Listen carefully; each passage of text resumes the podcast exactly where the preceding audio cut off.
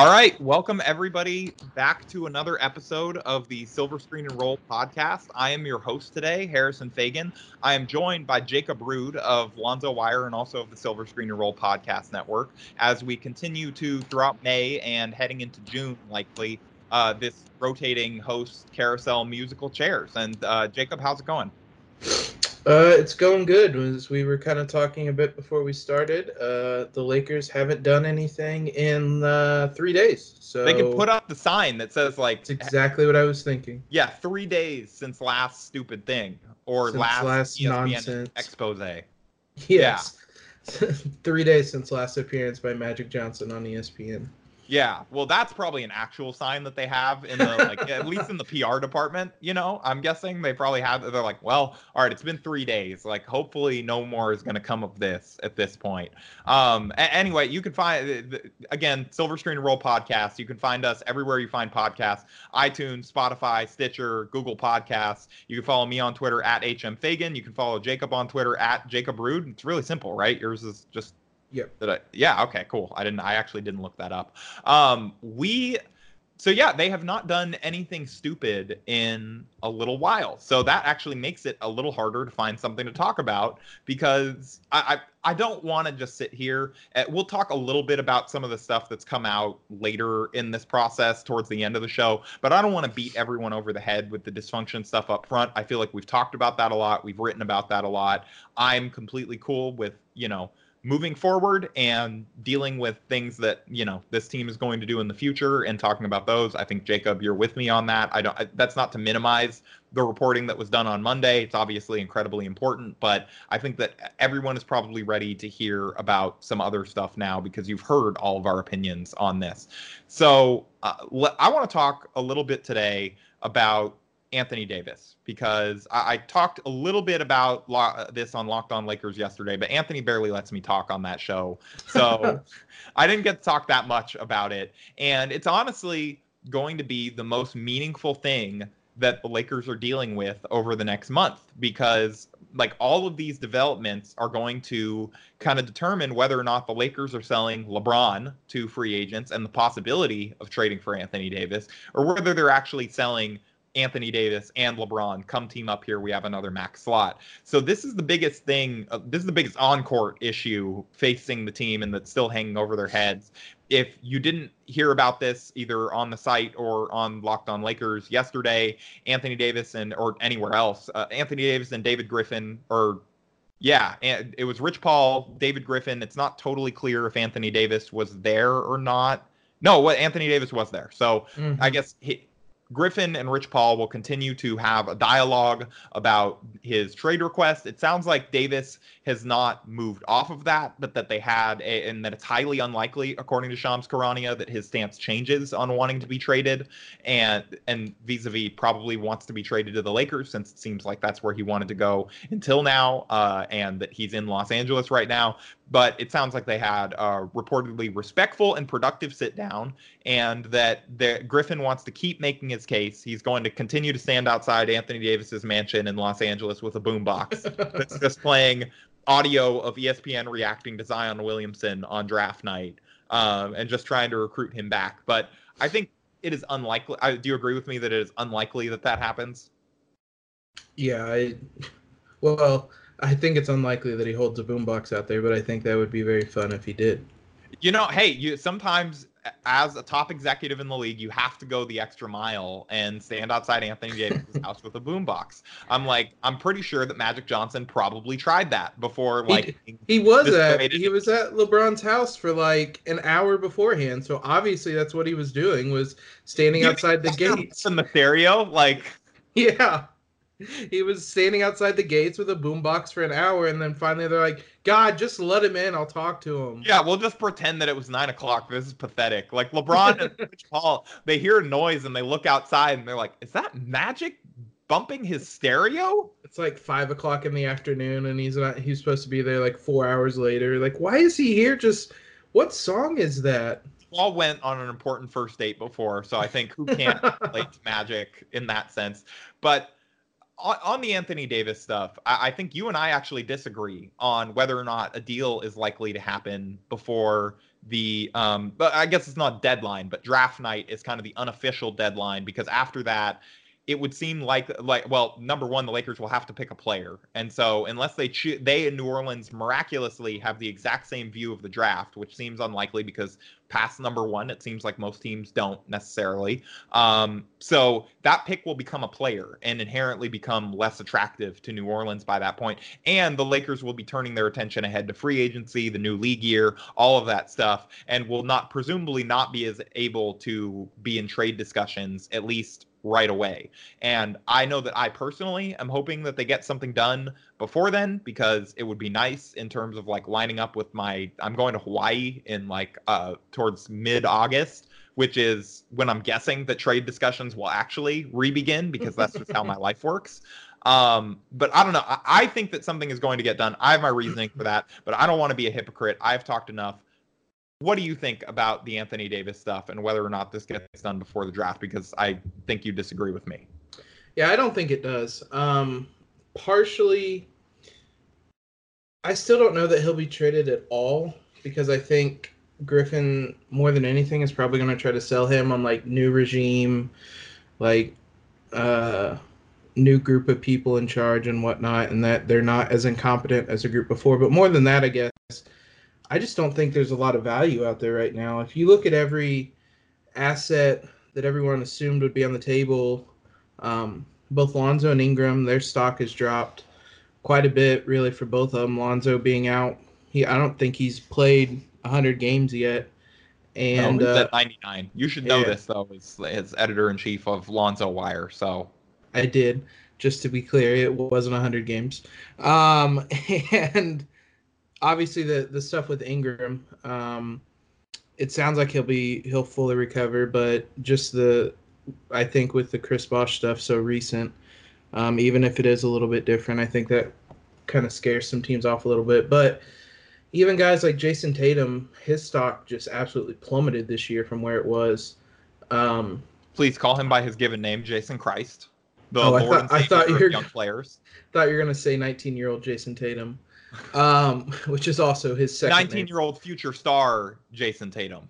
Yes, uh, but yeah, his his value cratered. Um, I especially enjoyed all the Celtics fans blaming Kobe for that. Um, Honestly, let hey, you know, I don't know that we can't blame Kobe for that.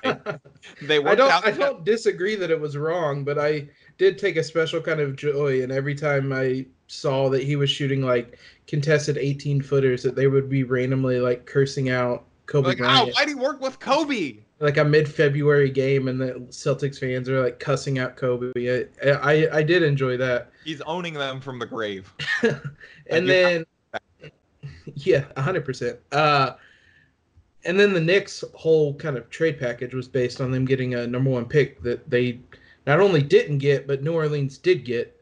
So I don't know that there's really going to be a whole lot of value. I guess if they if the Celtics do go all in and include Tatum and Brown, then maybe, but that's a hell of a risk with Kyrie basically gone. Um, I don't think I can see Ainge doing that, and I don't know that the Lakers would offer the same package that they did in February. Um, just for all the, if nothing else, for all the criticism they took for offering all of that.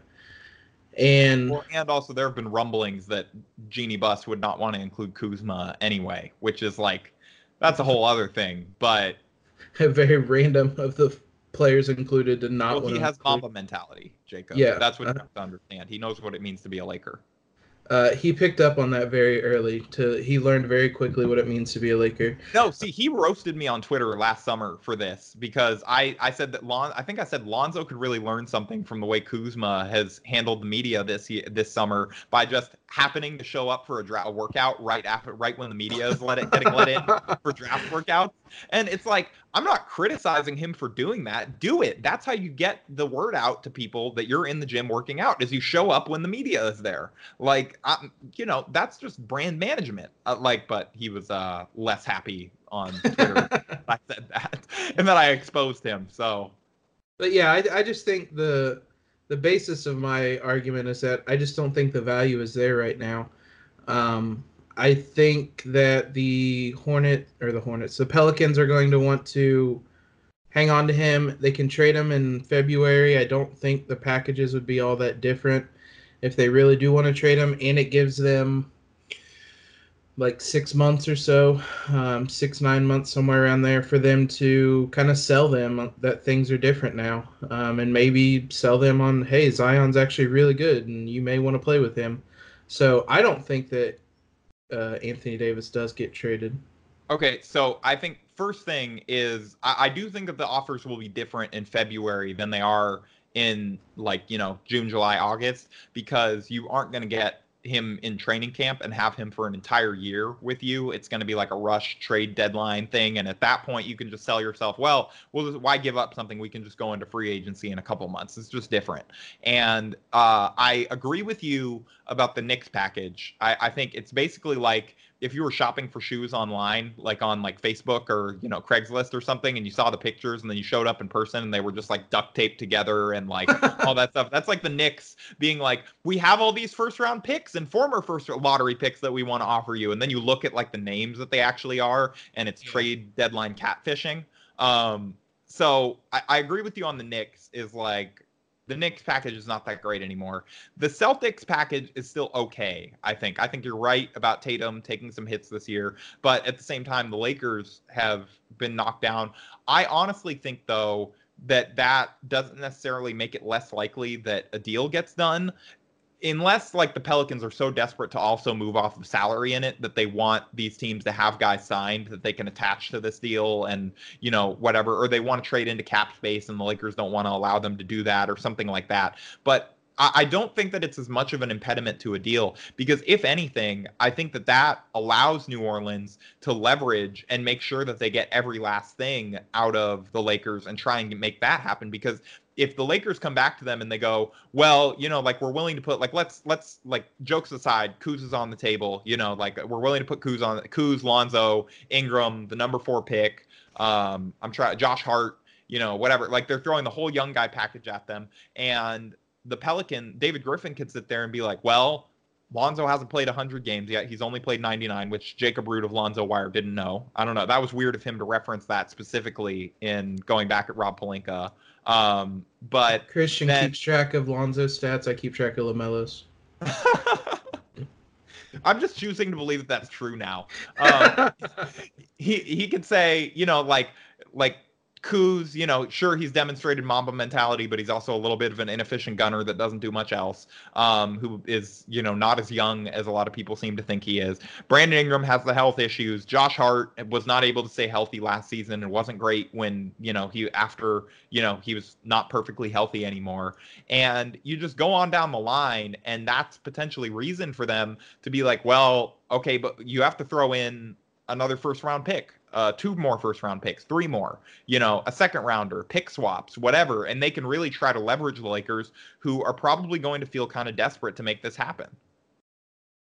Yeah, that's just, I think, I don't disagree with any of that. I just think it's a matter of the Pelicans probably not feeling like they're going to get, like, you're never going to trade a, a superstar like that and get fair value. But I guess it's wherever they're drawing the line. Like, if you want to get 75 cents on the dollar um, I just don't know that the packages out there right now are going to be to that level. Um, you, maybe they are. It, I guess it really just depends on what Griffin sees in the guys. Yeah, that that's a big factor as well because it's different management. And like the other factor that's different is you don't have Clutch Sports trying to shank you anymore, uh, like from the side because it seems like they're playing nice now. You know, like they have the sit down. Everyone's saying all the nice things about it was productive. They aren't saying that the trade offer was rescinded, but they're you know at least saying that like you know we're willing to continue talking with you. That's like it makes the organization look better because it makes it seem like oh David Griffin came in here and he was really able to reason with Anthony Davis and Rich Paul and wow he was really really able to almost get them to change their mind. And then eventually, like they play nice, and Anthony Davis releases his nice statement in the newspaper or on Instagram or whatever, like he talked about at All Star Weekend. Um, and both sides are allowed to save some face. Where Anthony Davis goes, well, you know, like the timelines just didn't line up. I was ready to go on to my next chapter, but New Orleans is a great city and a great organization, and I have a lot of faith in them. And David Griffin can be like, well, we tried our best, but he was just set on going to the big market bad guys and you know like shake his fist at them. Um, but it seems it like seems they're like, willing to play nice now. Yeah, it seems almost like some damage control too from the from Clutch after I can't remember what the shirt Anthony Davis wore at the end of the year was that he claimed That's he did. folks. Yeah, that he claimed he didn't pick out. He he only, which I I remember saying at the time when your like excuse is well somebody else picks out my clothes and that's supposed to be like your saving grace like you know you're probably really screwed up. Um, but Yeah. yeah, it- yeah, I mean, I, that's what I say whenever I wear like an embarrassing like outfit to like you know like to go to work or whatever. Is I'm just like, oh, I'm sorry, my fiance really likes this shirt. or say a fedora when recording a podcast. No, the fedora is my choice. That that is the podcast fedora. And for those of you that you know were missing out on the visual reference on a non-visual medium, Jacob just made it for you. So now you take your drink. Upset alert, like it was said even when Anthony wasn't here. Uh, but yeah, I mean, it does feel like the two sides are, if nothing else, working on some outs. Basically, like, hey, we try the Griffin can go to can go to the media and go to the fans and say, hey, we came in, we tried, like we did all we could to try to keep him. He doesn't want to stay. We only want guys who want to be here. That's the Yeah. type of culture that we're trying to build. We want people who know what it means to be a pelican, whatever that means. Yeah. Uh, and Like you Like have to eat lots of fish. Um, you you scare small children. you went very literal with that. Yeah. uh, or you you know how terrifying it is to. What's their mascot's name? Pierre. Yeah, It's less absolute- terrifying now. The former one was like staring into like the the abyss, like into a black hole. The Um, depths of your soul, basically. Yeah, exactly. Like the the former one looked like he wanted to eat you. The current one just looks dorky. Yeah, and this, like you said, this is a way for Clutch to be like, hey, we tried to talk it out. We appreciate David Griffin and yada yada yada, but How well run they are and all this stuff. You know, make niceties. So like I, I think for those reasons, but I actually the the other thing that I want to talk about a little bit here is off air. You gave me a little bit of a hot take for why you don't necessarily want this to get done. I think. Um, and I'm going to out you on the podcast. So fire away.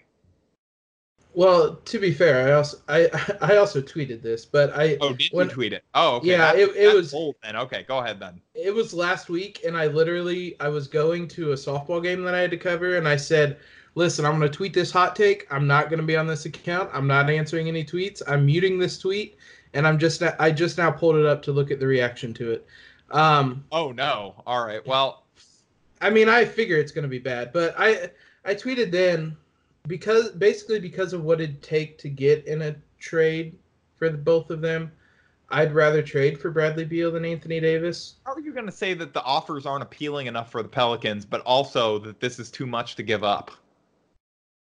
Uh, well, I do. I mean, I well, one, it's the Wizards, so I This has been assume- undisputed. I just destroyed you. No, one, it's the Wizards, and they just do dumb things all the time. But Fair. also, you're getting Bradley Beal for multiple years, whereas I, I guess with the Lakers, there's probably the assumption that Anthony Davis is going to stay. Um, I think I'm also really high on Bradley Beal. Like, I think just he can. really high. Both can be true. Um, I think Bradley Beal can be the second superstar or second star on a, a title team. Um, really? yeah, Okay, I'm not there yet with Beal. Like, why? Why do you think so with the Lakers specifically? I think he is a perfect fit next to LeBron. As a he's a great shooter, great kind of secondary playmaker. Um, I don't think you have to give up both Lonzo and Ingram, so I think he would play off both of those guys well in different ways. Obviously, um, he's a spacer.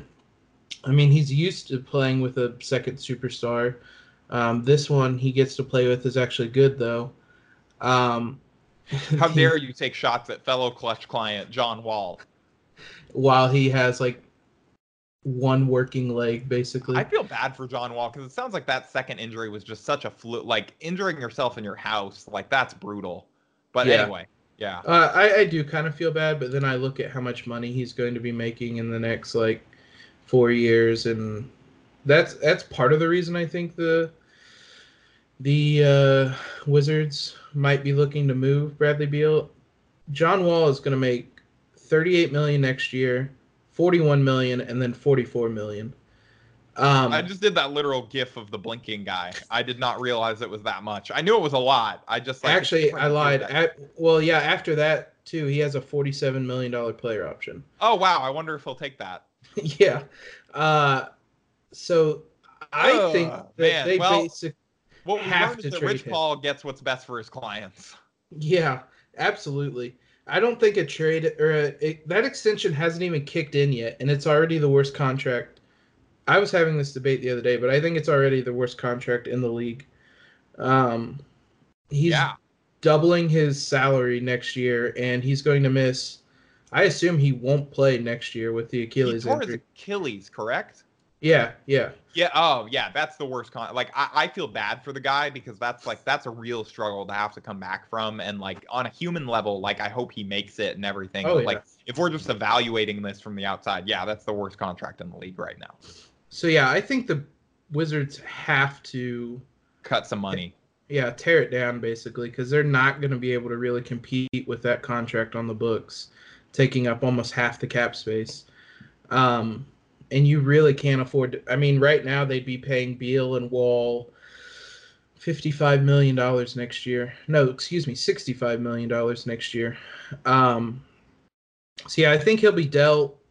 You're ha- you have him through his prime for the next two seasons. Um, I'm I think the the basis of this really is I'm just really high on Bradley Beal, and I think he he showed it in the second half of the year or basically the second half of the year when Wall went out, how good he can be. Um, yeah, I don't doubt that he's good. I just I the the part of your point that I agree with is, or you didn't say this, but like the reason I agree in part with kind of what you're saying and the idea of it is that we've seen that big men are not what drive success necessarily in today's NBA. And um, you know, like Anthony Davis, that's why we don't see that's why he's obviously amazing, but you need other guys to set him up. And how much is he how much do you want him as your franchise cornerstone once LeBron is gone and once you stop having like this dynamic dribble drive force? But at the same time, you know, yes, Beal would be a great fit with LeBron. Anthony Davis would be more dangerous than he has ever been in his entire career and he's already been pretty good with a guy like LeBron, throwing him lobs like an, an Anthony Davis LeBron pick and roll is unguardable. Uh, I mean, you can sag off of LeBron, but he's become a good three point shooter. Like, he will make enough of those to make you pay. And if you give him a full head of steam going to the rim anyway, that's dangerous in its own ways. And like Anthony Davis just coming in on lob, I, I just, I really, I selfishly, as a basketball fan, hope that Lonzo is not in the Davis deal when it eventually gets made because I would love to see him throwing lobs to Davis. Um, him and LeBron just doing that would be, I think, a lot of fun, especially as fast as the Lakers would play with those two. Um, but I still like I think that Anthony Davis is already just a like an unstoppable monster, and if you add him alongside LeBron, and the Lakers just sign like a couple shooters this summer, you don't have to go crazy. Just get like some guys that are not allergic to shooting three pointers. Then that's all of a sudden a really dangerous team. Yeah, I get, the the part of my argument I think that maybe some could disagree with. I think it would take everything to get Davis, like the whole that yeah, package probably. they offered. right. Yeah, I also don't think it would take that to get Bradley Beal. Um, so, I mean, theoretically, you could sign a free agent um, and then trade Ingram. I think it was Lonzo Ingram and the number four pick for either Davis or uh, Bradley Beal, and th- that would be the third guy. But yeah, regardless, I I think you do have to trade everyone to get Anthony Davis. I don't think you have to do that for Bradley Beal, so that's part of it as well. I um, also my my other thing is that if you trade all of these guys for Anthony Davis on draft night, a night that the whole league is watching on TV and everything, and there's something to be said for making a splash like that, I think that will resonate with star free agents where they say, uh, like they don't look at this from like you know the contracts and the role players and whatever. They're going to look at it from like oh the lakers are all in. Like they really want to win right now. And if i go there then all of a sudden we're the new big three. We're the new heatles. Um, and like I think that there is something that might be attractive to some guys about that, especially when you factor in the idea that apparently LeBron and Irving have had uh, Kyrie have had you know, reconciling. And Davis wants to play with Kyrie, reportedly, and Kyrie wants to play with Davis. I, I, think that there's something to be said for getting a deal like that done that is intangible and goes beyond like the players and the contracts and everything involved. Yeah, I do think I hadn't thought of that. I do think there is a point if they do this on draft night. It's one of the handful of nights a year where pretty much everybody in the NBA is kind of paying attention to, if not watching it, at least kind of looking on Twitter and whatnot to see some of these kids get drafted. So I do think uh, there is some value in that, and just LeBron needs the... to know who he sent. Needs to send his like congratulations wine tweets to. You know. yeah, exactly. Uh, but yeah, I mean, I guess that's the other thing is Davis probably fits. You could sign basically anybody in free agency and then add Anthony Davis. It probably wouldn't be the case with Bradley Beal. Um, I don't know. I, certainly wouldn't be upset if we traded for Anthony Davis. No, and like if the Lakers get Bradley Beal, that's still really great. I think that's like the important thing to take away from this is even in a week that's been terrible, and I know that a lot of you probably and somewhat justifiably don't have faith that the front office can get something like this done, or like wouldn't want to trade for another clutch client because it would give LeBron too much power, or you know whatever stupid reason that they would do a stupid thing. But like there is still a chance for them to land on their feet amidst all of this. And uh, like, I honestly, I, I, said this the night of the draft. I, I, think the number four pick puts it over the goal line, and I think the Lakers get this done by draft night. Yeah, that was that was an absolute game changer. I do, do think that that shot them back into the driver's seat. Basically, um, there's a huge difference between the what were the eleventh pick and the fourth pick. Um, that's a massive asset, regardless of um, who they trade it for because I would be surprised if we have whoever we draft with the fourth pick on the roster by opening night. I, I actually th- think that that's a great segue to the next thing that we were going to talk about anyway, which is the draft pick and who they could select and who they might have on their roster opening night should they not trade this for Anthony Davis, Bradley Beal, whoever else. And so I want to talk with you a little bit about that after this next break. Okay, so tell me about number four picks because all I know is that Darius Garland is a clutch client, and everyone expects the Lakers to kind of take him because he's showing up in videos with LeBron and stuff. yeah, uh, the three names are Garland, DeAndre Hunter, and Jarrett Culver. Those um, are 2K, those are create 2K players to me. So, uh, Culver and Hunter are more wings.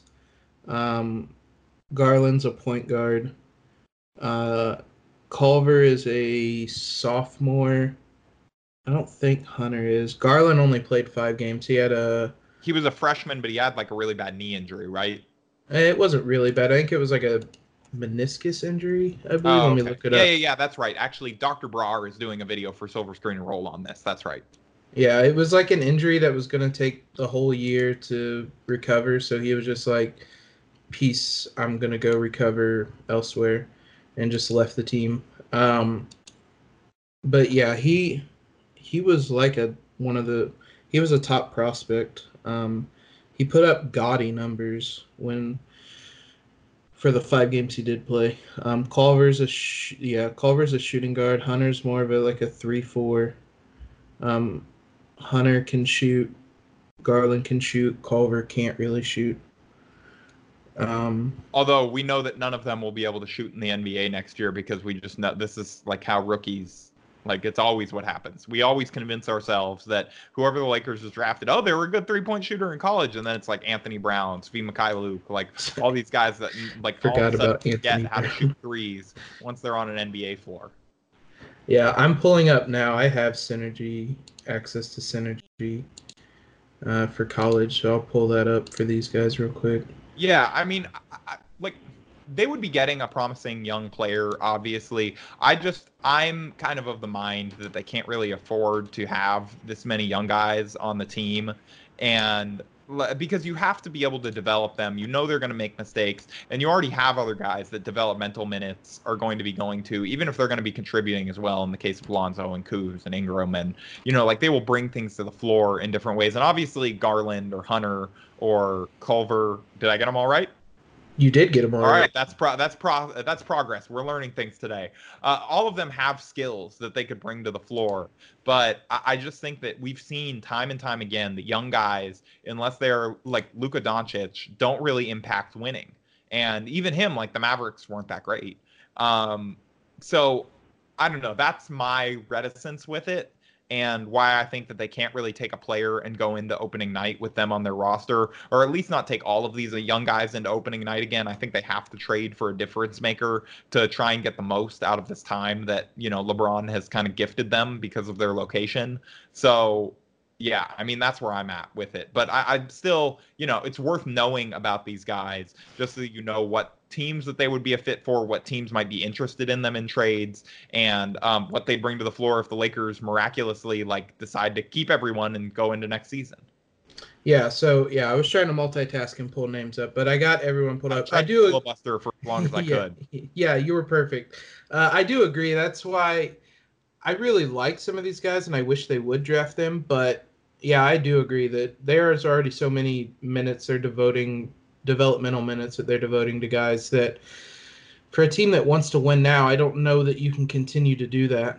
Um, yeah. And it's also like if they do pick it or if they do use the pick, it's also why I think they may end up leaning more to DeAndre Hunter because I think he's the one that can um, contribute the most right away, but I also think he's the one whose ceiling is the lowest.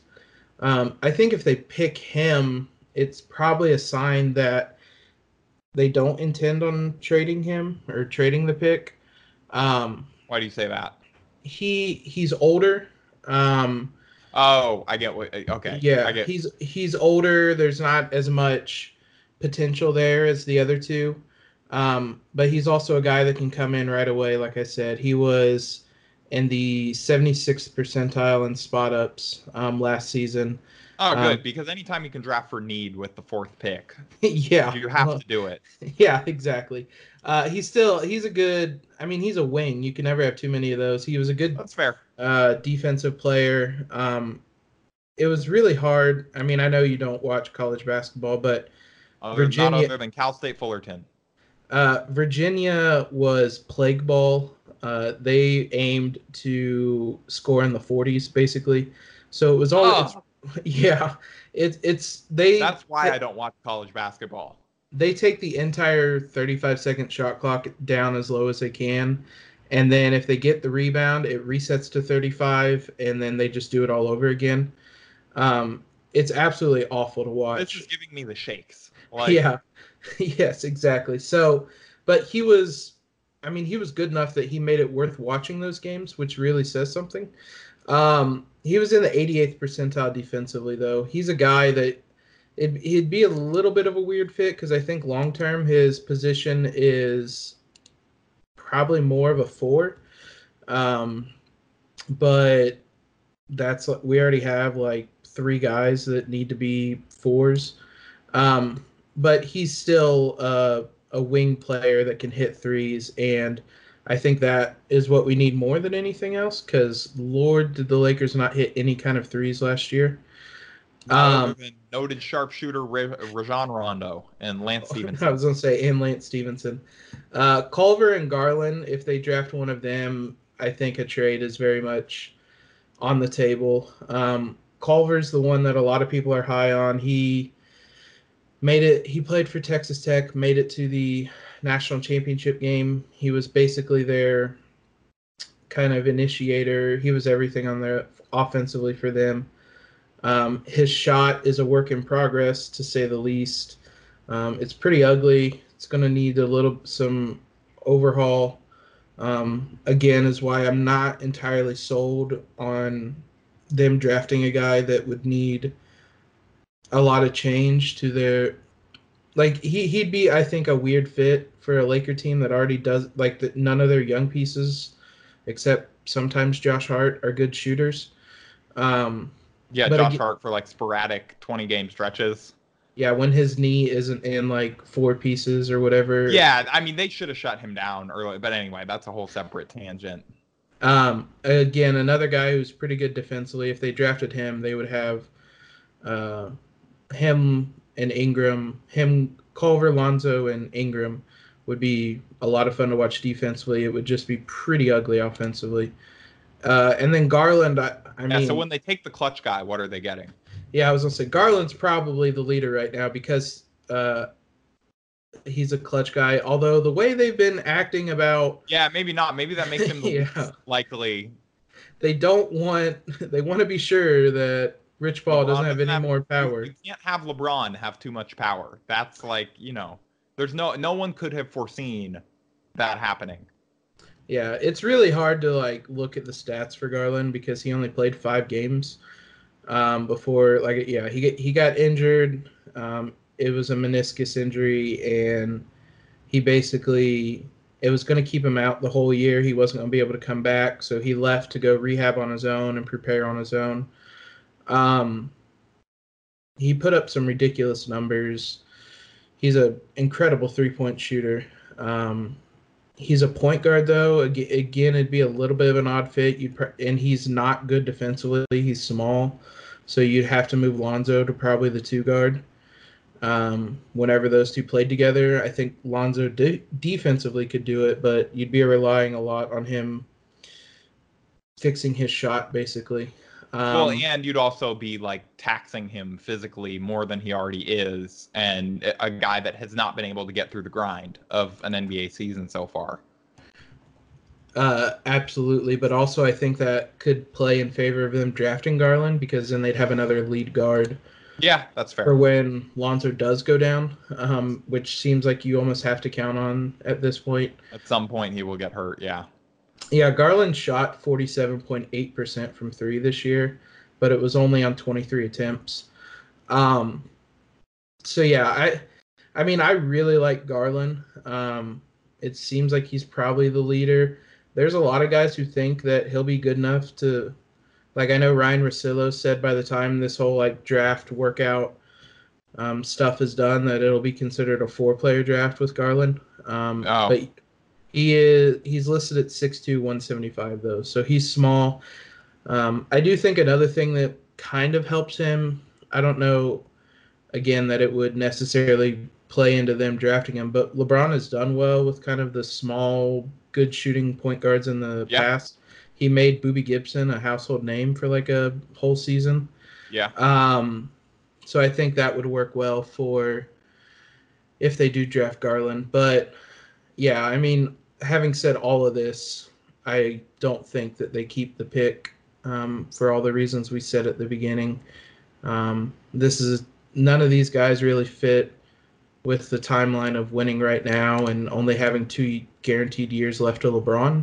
So I feel like they, I don't know who else would be available to trade for other than Beal or uh, Davis with this pick, but I do, I don't think that whoever that this pick is on the roster on opening night.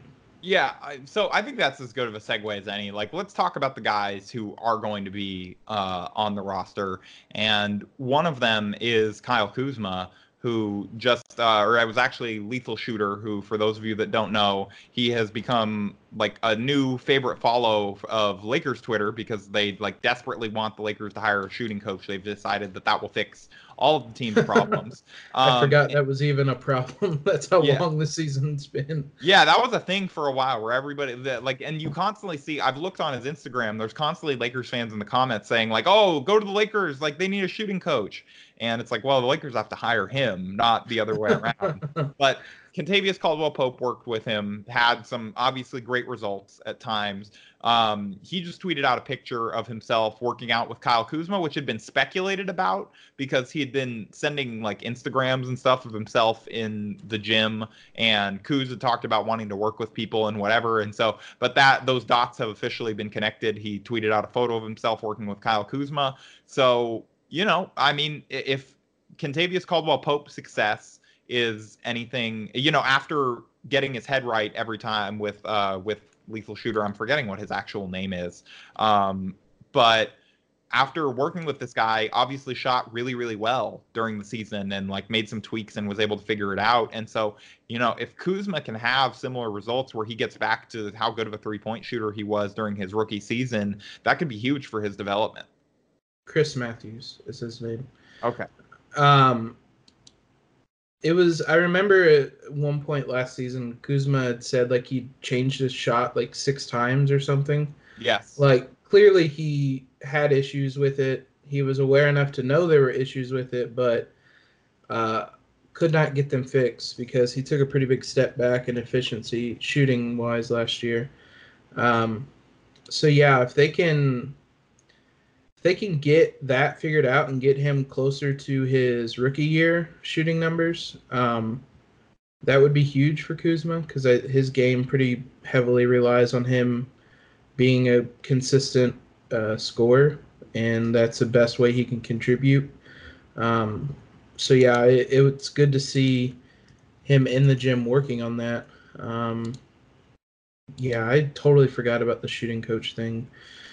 That, that was, like, they, that was did, like four that was four you know crises ago at this point. So i totally understand. It's like every single time people would freak out about them not doing something or there would become this narrative and they just somehow they like they did uh, like the opposite of you know the positive PR thing and like like where they like are like oh but look at this shiny like nice thing that we did. And like stop paying attention to the bad thing. They're like here's this worst thing that we did. Exactly. It's like you guys do know you can solve these problems by like hiring a shooting coach right? Instead of like it's even as a pr move just hire yeah. a shooting coach you know? Like even as just a you know show fans that like give fans what they want and show them that you're doing this like it can't be that expensive to hire a shooting coach for a team that makes as much money as the lakers yeah didn't they hire chris matthews for they i thought they hired somebody for a little while after at the end of the season but like they didn't really make it known oh, not Maybe that I'm, i know of I might be making that up. Um, I think you just made that up, unless you just reported a very big story on accident. I did not do that. I don't have those kinds of sources. Uh, my my media sources are not as good as Pete's, um, or entertainment sources. Excuse me. Uh, yeah, yeah. I mean, the Lakers have found a way to bungle every possible like crises or whatever. Like they are like PR 101 of how not to do anything. Like they are absolutely awful at handling any kind of situation. They went a month between Magic resigning and like their first public comments that weren't in a press release. Yeah. Well, I mean, speaking of bungling things, uh, we can also talk about this like final. I think this will be our final topic for today. Josh Hart, who Good has Lord. been going on the the po- a podcast tour, a podcast media tour that no one really asked for. and like I say this as someone who likes Josh and like uh, you know we've interacted a couple times seems like a nice guy um and I I just think he's been going on these things and like first Gilbert Arenas' podcast which like you know number 1 that should not be a place that you stop when you're no. doing your media tour. It's all due respect to what Gilbert Arenas did as an NBA player, you know, and why some like underdogs may appreciate his story leading up until like the Wizards part where he got the contract. They're just like, well, he got the big contract and then that's where his story ended. Like Gilbert Arenas faded away into the sunset. If you stop there, inspirational story. If you keep going, slightly more problematic story. Um, and then, you know, on Danny Green's podcast, and has just been just committing these unforced errors that I don't really understand. The like the anti-analytics rant. The I, I know he's getting asked about the trade deadline, but he's kind of sort of putting his foot in his mouth. I like we've written a little bit about some of this stuff at Silver Screen and Roll, so I encourage you to go read it, uh, read his full comments there. I'm not going to read them off to you. Um, but you know, he talked about he was talking about like he doesn't want 44 five year old like I don't think he said white guys. I think he said unathletic guys that have never played basketball telling him how to play basketball, which like on one hand I get, but on the other hand, you don't have to have played basketball at a high level to be able to understand analytics and analytics can still give you value as long as you don't only value them. And so like I know that some of this is like getting lost in translation and it's like him rallying against the bad parts of analytics and the bad parts of like like unathletic white dudes in his mentions that are telling him to like or unathletic like, you know, uh blog boys in his mentions telling him what he should work on like and being like, "Well, here's this synergy number that says that you play like an idiot." And it's like, "Well, that's not the way to get that across." I get that maybe he's rallying against that stuff, but I don't know, man. Like it's it's the finals. Like you don't need to go on Danny Green's podcast and say and talk again about how you thought that you know they were going to trade the whole team and no one trusted anyone and like stop stop bringing it up like the well two things first one it was we said this beforehand really weird that danny green's report, recording a podcast with josh hart the week of the finals. Even Danny Green's podcast is like, how can we get the SEO up and talk about the Lakers? Uh, that that was really odd when I watched the video. Yes. Uh, second thing about Josh Hart's analytics rant, it's like the thing that makes it more odd is he's like a great player by analytics. Yeah, like he's the perfect. T- his analytics were bad. Yeah, like he's exactly what you want from like a guard in the analytics. Um, I don't know. Maybe he didn't like that the analytics were telling him that like he couldn't like play like Kobe or whatever. They were like, "No, you're playing the smart way right now in this way," and he's like, "Well, I feel limited. I don't know." Yeah, because like he only shoots threes or layups, and that's exactly what you want. So I don't know who wasn't like Mark Madsen the an- analytics like. No, it was Clay Moser. In, okay, uh, whoever the in between was last year for uh, the Lakers. of the unathletic 45 year old guy that never played is like a lot of people took that as a shot at Vogel. I'm not really there yet. Josh was at his intro presser. Oh, yeah. Sounds like they've had productive dialogue. That is like a literal verbatim description of Clay Moser, and that was how I kind of took that. But I don't know. Yeah, I did. I I saw that. I it it seemed like a very bad coincidence that it matched uh, the description of Frank Vogel. I didn't really yes. take that as a shot. But again, it's like these are the types of things I'm not saying that guys shouldn't go on the off season and guys aren't allowed to talk. I'm not that guy. I don't care. Like they can go on whatever. Like it creates more work for me. That's fine. That's that's part of the. But I'm just saying from the perspective of like like what is best for them and managing it. Like I just don't understand why you do this. It's just shooting yourself in the foot.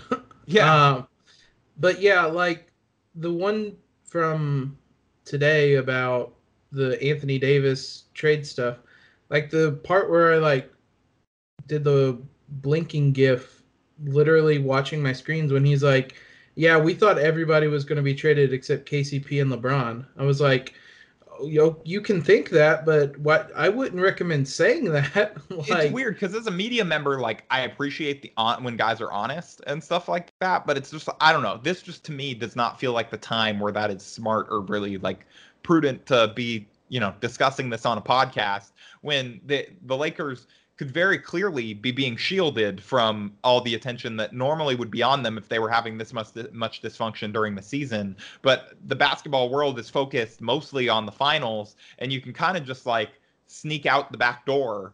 But instead, you're getting a megaphone and you're being like, "Oh yeah, remember when we were stupid?"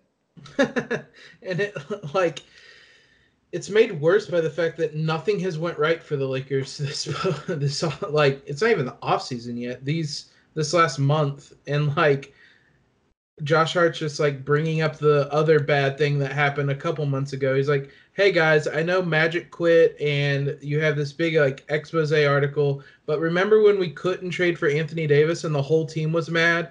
And it's like, "Why don't please just like I appreciate like how the question great was what is your diet like during the off season? yeah. It's like I appreciate how great this is for like a headline, but also this is terrible for team building. Like Sir, you, this is a Wendy's. Yeah, can you uh can you stop yelling about this and just And like uh, to be fair, again, he's being asked about this stuff, yeah. but there is a political way to handle it that is not the route that he has chosen to take. He like everything he said before like that part was fine like he was asked about it like every Laker's probably going to be asked about it for a while because it was just such a big debacle. But like, like, hey, remember when everything went wrong at the same time? That was crazy. What was your experience? yeah, remember when you guys walked into Indiana and lost by like 75 points and everybody Yeah. Remember when? Magic walked into the locker room and told you all to stop being a bunch of crybabies that just because I tried to trade all of you except for LeBron Yeah, and and KCP? yeah, uh, it- but yeah, I mean, he was like diplomatic about everything, and then he was like, "Yeah, but they also only wanted to trade, or they didn't want to trade LeBron and KCP." It's like, okay, bud, uh, somebody take the mic away from him, like you said Yeah. beforehand. Like he is not getting these text messages from the Lakers PR people, or if he is, he's just leaving them on red, and he's like, just like ignoring them and going on the next podcast. I'm just imagining about- that they started out nice. They're like, so Josh, like any more podcast appearances this week that we should know about and be prepared for? It's like, or you know, maybe we could talk about it before you go on. And it's like, no, Josh, Josh, what? The Danny Green? No, why are you going on Danny Green's podcast when there's more attention on that than there has ever been? and then it's just uh you said what with like a whole bunch of question marks and exclamation points after like his his video today yeah i i i like josh and, and then there's one from KCP, like, that's right, I'm not getting traded. I'm not going anywhere. You're never starting again. Count the dollars after Yeah. his last two seasons uh yeah i like josh i own is mana from heaven. oh my uh yeah this was not a good week for josh hart but Yeah, although hey, like Spin Zone, he he said all this stuff and spoke his truth, and unlike Magic, he did it like in a way. It was like after something way worse had happened, so like it went. It was it was like maybe this Josh just felt like he needed to get his off this off his chest, and both times he did it right after Magic just like burned the Lakers on national television. so like maybe this is his version of like a Friday morning news dump. uh this Just is like, well, ver- Danny's been asking me to come on the podcast and talk about this for a while. I guess I'll do it right after the ESPN expose. This is uh he actually loves it in LA and doesn't want to be traded, so he's tanking his trade value as much as he can in the last week. wants so. Yeah, he doesn't have a crazy father to go out there on like radios shows to like scream about how him and his brothers would win titles together. So instead, he's just going on his own podcast and doing it his own self. Yeah. I mean, I don't know where this goes from here, but I expect it to get worse. Oh, it can. I I've learned with the Lakers, it only gets worse. There is no up. to end. There is no bottom. Yeah. Every time I think we've hit rock bottom, Baxter Holmes releases a new PSPN piece or something. Next week it'll be something else. And we will be there on the Silver Screen and Roll podcast and on silverscreenandroll.com to chronicle it for you. Jacob, thank you for joining me today. Uh, we thought that we did not have much to talk about and ended up having a lot to talk about. So, uh, what do you have anything coming that you want to plug and uh, give everyone your social media again? Uh, I don't think we have anything uh, coming up in like the next week, but we will have some stuff um, on Lonzo Wire coming up. We're doing some video series on how Frank Vogel's used point guards in the past and whatnot with Lonzo.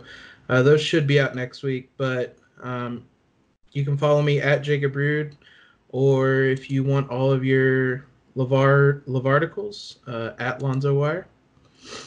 You're just gonna steal my own term on my own podcast. This is hurtful. Um, I am Sorry, at- you're breaking up. I couldn't hear you. What Lavarticles, huh? Anyway, I am at HM Faigen. I am going to go leave and file paperwork to, to sue Jacob.